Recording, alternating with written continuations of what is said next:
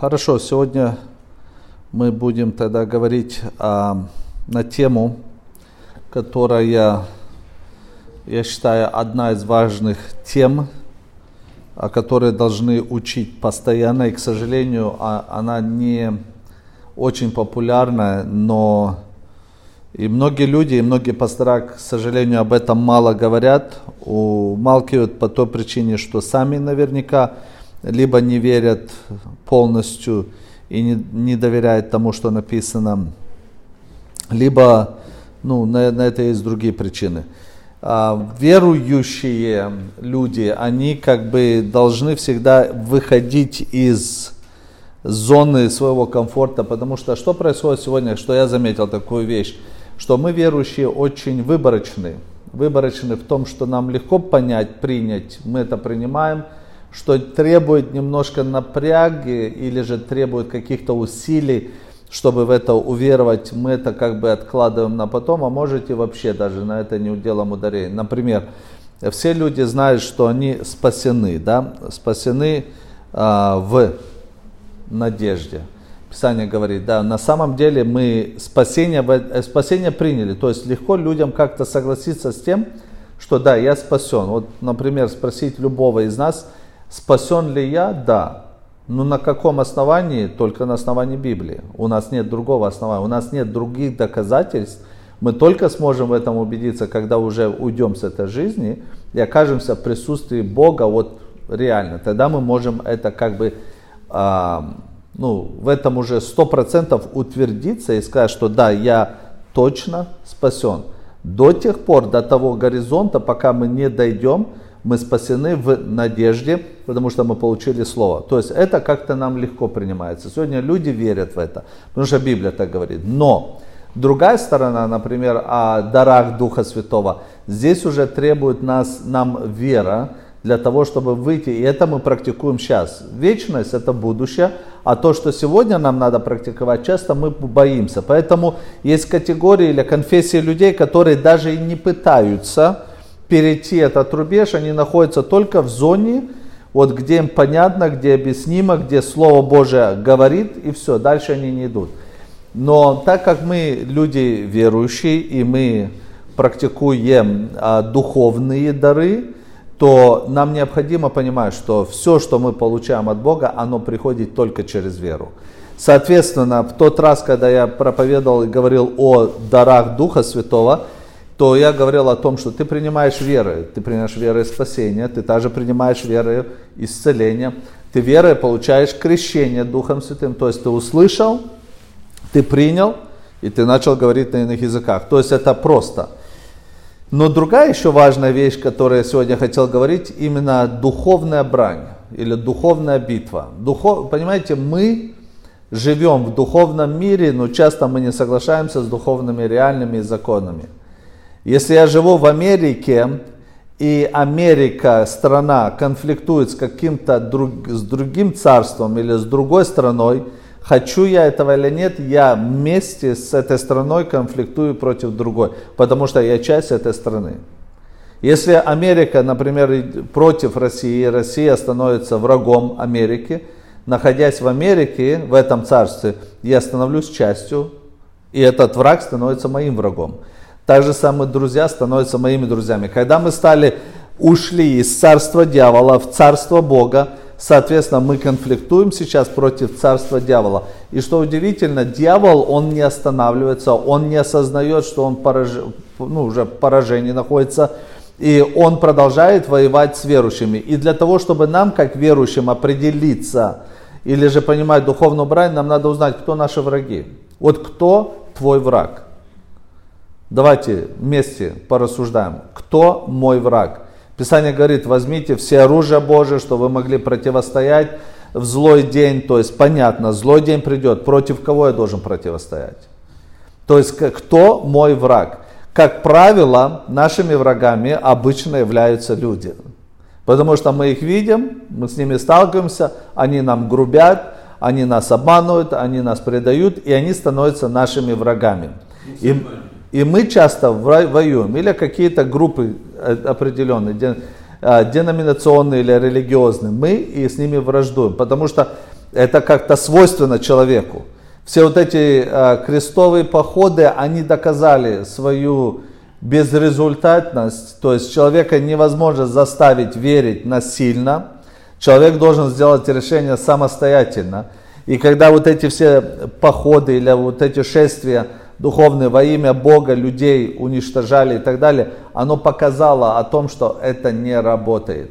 Когда а, человека, который не так мыслит, иномыслящие, или же по-другому понимает Библию, нежели ты, сжигали на кострах и считали их еретиками, это тоже показывает о том, что человек выбирает не того врага. Кто наш враг? Прежде чем мы будем говорить о духовном братне, кто наш враг? Первое, Писание говорит, что наш враг – это дьявол. То есть мы воюем против дьявола. Мы не воюем против тела и крови, то есть мы не воюем против людей. Первый наш враг – это дьявол. Дьявол, бесы, которые подчинены ему. Бесы – это падшие ангелы, которые отпали. Когда-то они были ангелами, сегодня они демоны, потому что ушли за Люцифером. И наш, наш враг основной сегодня – это дьявол, на который, которого дела мы должны понимать, изучать и знать, как он действует, чтобы мы могли противостоять. Второй наш враг – это мир, система мирская. То есть то, что в мире сегодня происходит, вот эта вся система, она работает на то, чтобы разрушить наш, нас веру. И, к сожалению, оно имеет успех. Когда люди, понимая систему мирскую и сталкиваясь с реальными, очень часто происходит shift, вот этот, или сдвиг нашей веры, когда мы вникаем или попадаем в реальность того, что происходит. Система сама. Я не говорю о мире, о людях или о природе. Именно система мирская, она работает в разрез тому, что учит Писание. Поэтому даже сам Христос, когда был на земле, он говорит, что я не от всего мира. То есть я, я царь, но другого царства. Когда Пилат ему задал прямой вопрос, говорит, ты ли царь? Задал ему прямой вопрос.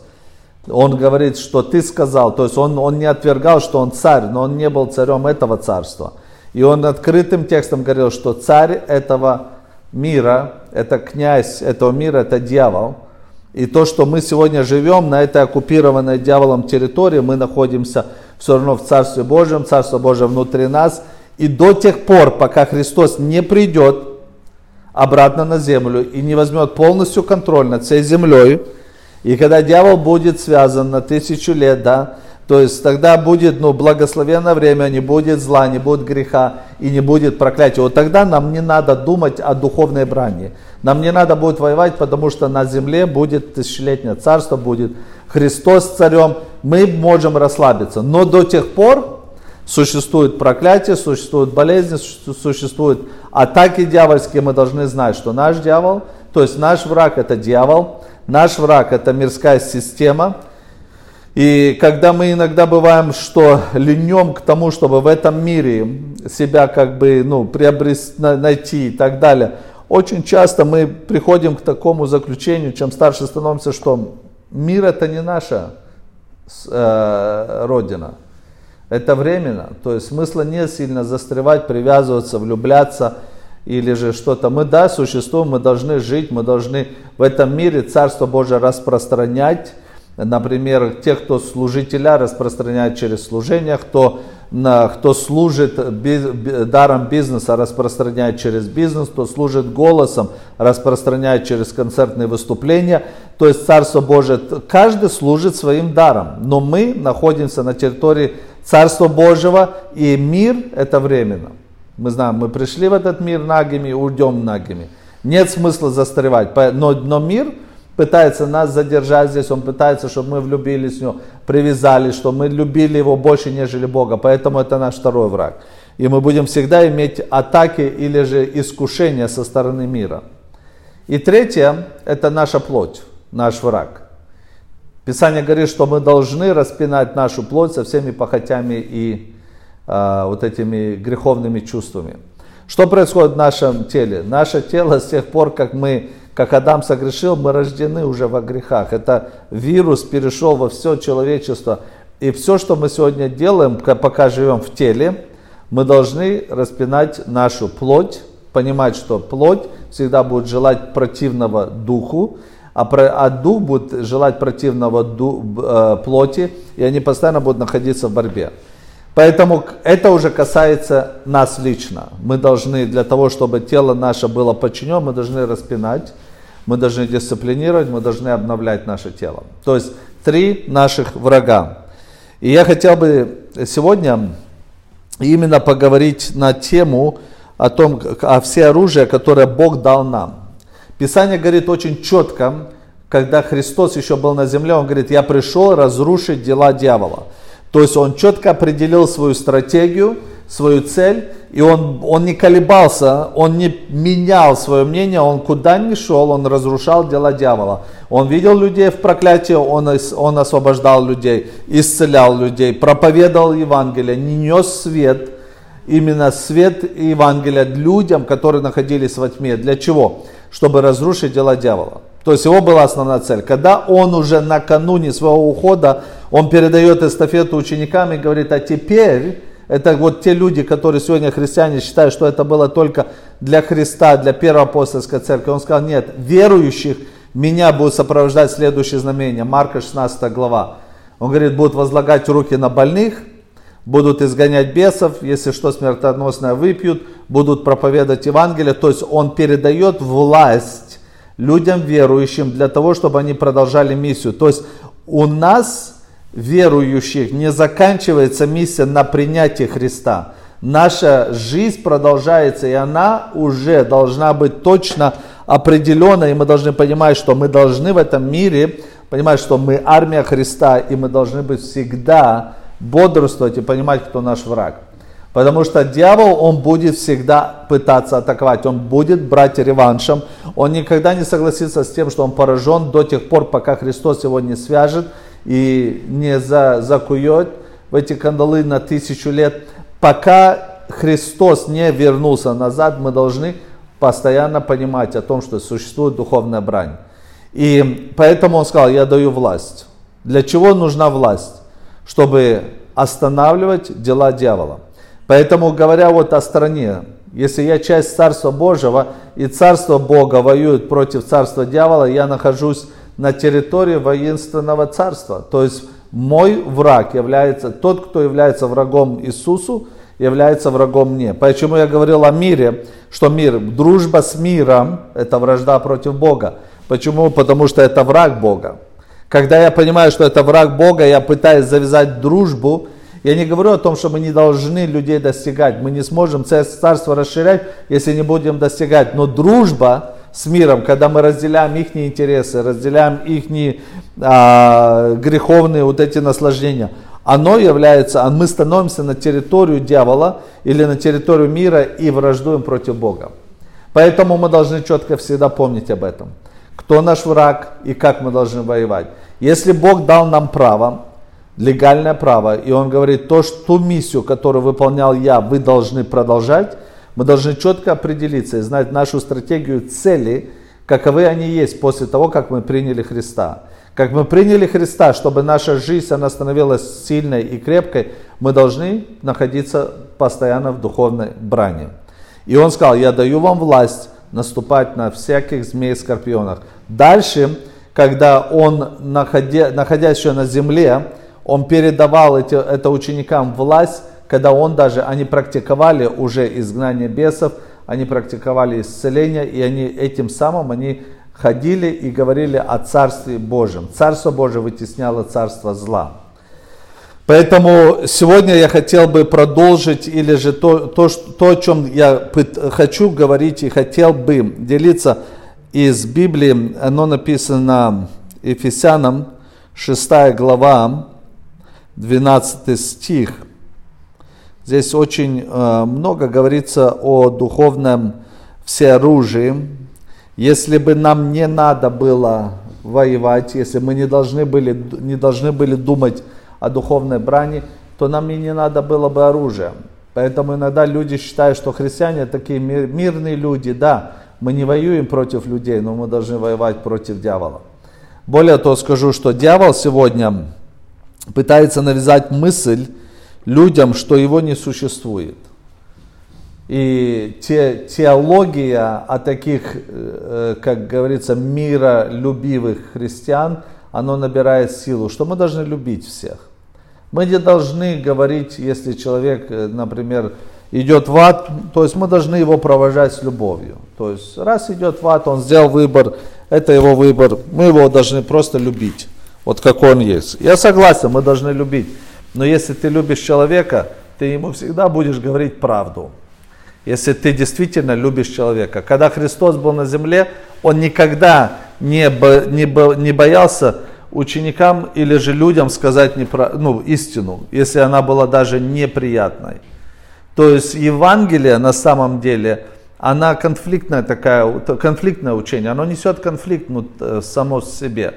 Ты не можешь сказать человеку, который настроен на то, что неправильно и называет это правильным, когда ты идешь в разрез с его учением, он, естественно, будет, не будет воспринимать тебя как друга. Он будет определять тебя в категорию э, врагов. Но, несмотря на все это, Бог дал нам истину, и на основании истины мы сегодня действуем. Итак, что говорит Писание по поводу всеоружия? Я хочу прочитать и, э, и, э, Ефесянам 6 глава, с 10 стиха. И в заключение хочу сказать, укрепляйтесь в Господе Его мощью и силою. Наденьте на себя все оружие, которое вам дал Бог, чтобы вы могли устоять перед происками дьявола. Потому что мы боремся не против людей из плоти и крови, а против начальств, против властей, против владык этого мира, тьмы и против духов зла на небесах. То есть это современный перевод. Поэтому, вот смотрите, и он как бы объясняет четко, какова наша брань. То есть, когда мы начинаем понимать, что в духовном мире существует определенная иерархия, есть начальство, есть власть и есть владыки этого мира. Более того скажу, что даже в, над определенными районами города существует определенная власть. Есть город, например, где сильно, например, вот Сан-Франциско, и там владычествует 100% дух гомосексуализма, который имеет власть, или как мы называем strongholds, или же вот эти твердыни, которые управляют городом. И там идет раз, именно разврат в этом направлении. Другие города, например, Нор-Холливуд, он сильно, здесь контролирует дух а, колдовства. Очень много колдовства находится на этой территории. Если проедете по улицам, вы увидите, что очень много предлагает услуг вот эти колдуны, witchcraft и, и колдовство, и там э, гадание и так далее и тому подобное. И это очень сегодня практикуется здесь. Например, если поедете, только перейдете город и поедете в город Голливуд, там другой дух оперирует. Там э, э мы видим людей, которые порабощены определенным духом, и люди, которые одержимы определенными духами, они едут, именно направляются в те города, и они там находятся. И мы, как церковь верующая, находясь в этом городе, не говорится о том, что мы одержимы, но мы должны знать, против кого мы воюем, и конкретно а, а, определить стратегию и что мы должны делать. Например, если взять Валенсию, Валенсии, вот Санта-Кларита, там, там, там имеет силу дух самоубийства. Много людей поканчивают жизнь самоубийством в Санта-Кларита Валы. И это говорит о чем? О том, что определенные города, районы контролируются определенными духами. И когда церковь начинает вести брань против духовной власти, против начальств, против управителя этого мира, начинает происходить пробуждение. Люди начинают получать исцеление, освобождение, и, соответственно, дьявольская сила теряет контроль над людьми, потому что дьявол всегда хочет и пытается контролировать людьми. И когда дьявол теряет контроль, приходит благословение, приходит жизнь, приходит пробуждение. Вот это мы называем пробуждение. А, говоря об этом. Когда вы помните Даниил, почему мы говорим, есть Данииловый пост. Кстати, мы с 10 января начинаем 20, 20, 21, 21 день поста и молитвы в церкви каждый день. Мы будем собираться, молиться, поститься. И почему 21 день? То есть на самом деле, э, когда Даниил определил в сердце своем молиться и поститься, написано, что явился ангел, то есть от Бога служитель, не в человеческой форме, ангел, архангел пришел к, к Даниилу и сказал, с первого дня, как ты только решил это в сердце своем молиться и поститься, Господь уже услышал. Но взяло три недели, чтобы архангелу прийти и донести это, этот месседж или это слово. О чем это говорит? О том, что он, и он говорит, что я вел битву против царя Сирии и так далее. То есть он не вел физическую битву против физических царей, он вел духовную брань. И это, было, это брало время для того, чтобы он смог победить и прийти. Так же самое, когда он направлял, направлялся обратно к Господу, он должен был проходить через эти территории, и это была очередная битва. Поэтому, когда мы начинаем поститься, молиться, особенно 21 день, 21 день это имеет силу, и 21 день считается, а, вообще 20, номер 21 это номер, когда, а, ну как бы, он, он имеет а, определенную, определенную, определенное значение, когда человек вот именно посвящает 21 день. Поэтому, когда мы будем начинать этот город, мы будем молиться и разрушать всякое колдовство на этот город, на этот год, на нашу жизнь, на наши семьи, чтобы никакие силы дьявольские не влияли.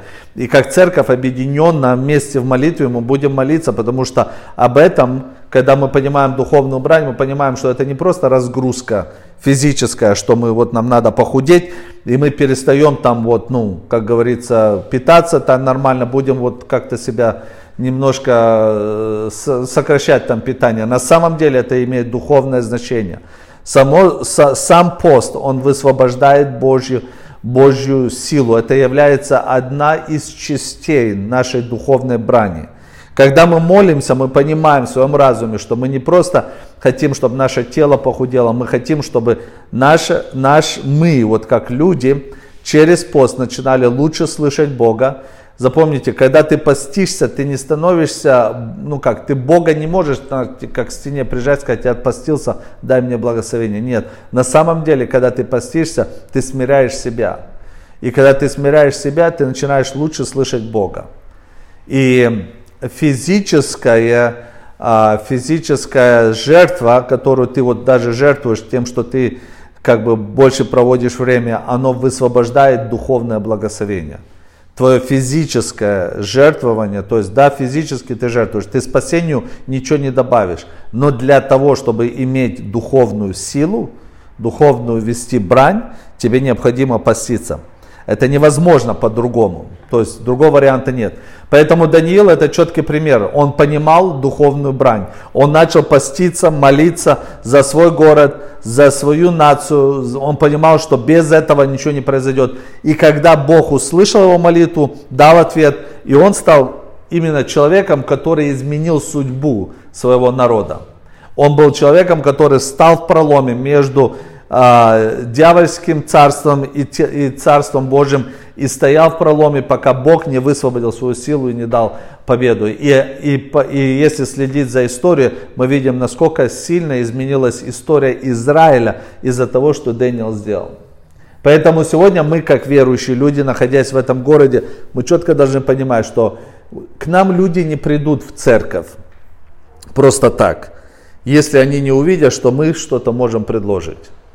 Понимаете, песни христианские петь, музыку христианскую слушать и проповедников вдохновляющих, они могут найти где-то в другом месте, не обязательно в церкви. Но церковь должна быть действительно местом, где люди получают освобождение, получают исцеление, получают жизнь, освобождаются от рабства и становятся свободными людьми. А это приходит через духовное понимание духовной битвы, понимание, как мы должны вести брань против царства дьявола. Я буду на второй половине нашего класса говорить именно о всеоружии Божьем. Что мы должны делать? Мы должны понимать, что есть оружие, которое Бог дал нам, для того, чтобы мы практиковали. Не просто лежало где-то в арсенале у нас, красиво блестело там, и мы пыль снимали, а оно должно быть постоянно на нас. Мы должны всегда бодрствовать. Эта тема, она очень важная, очень актуальна, поэтому мы ее продолжим на следующем уроке.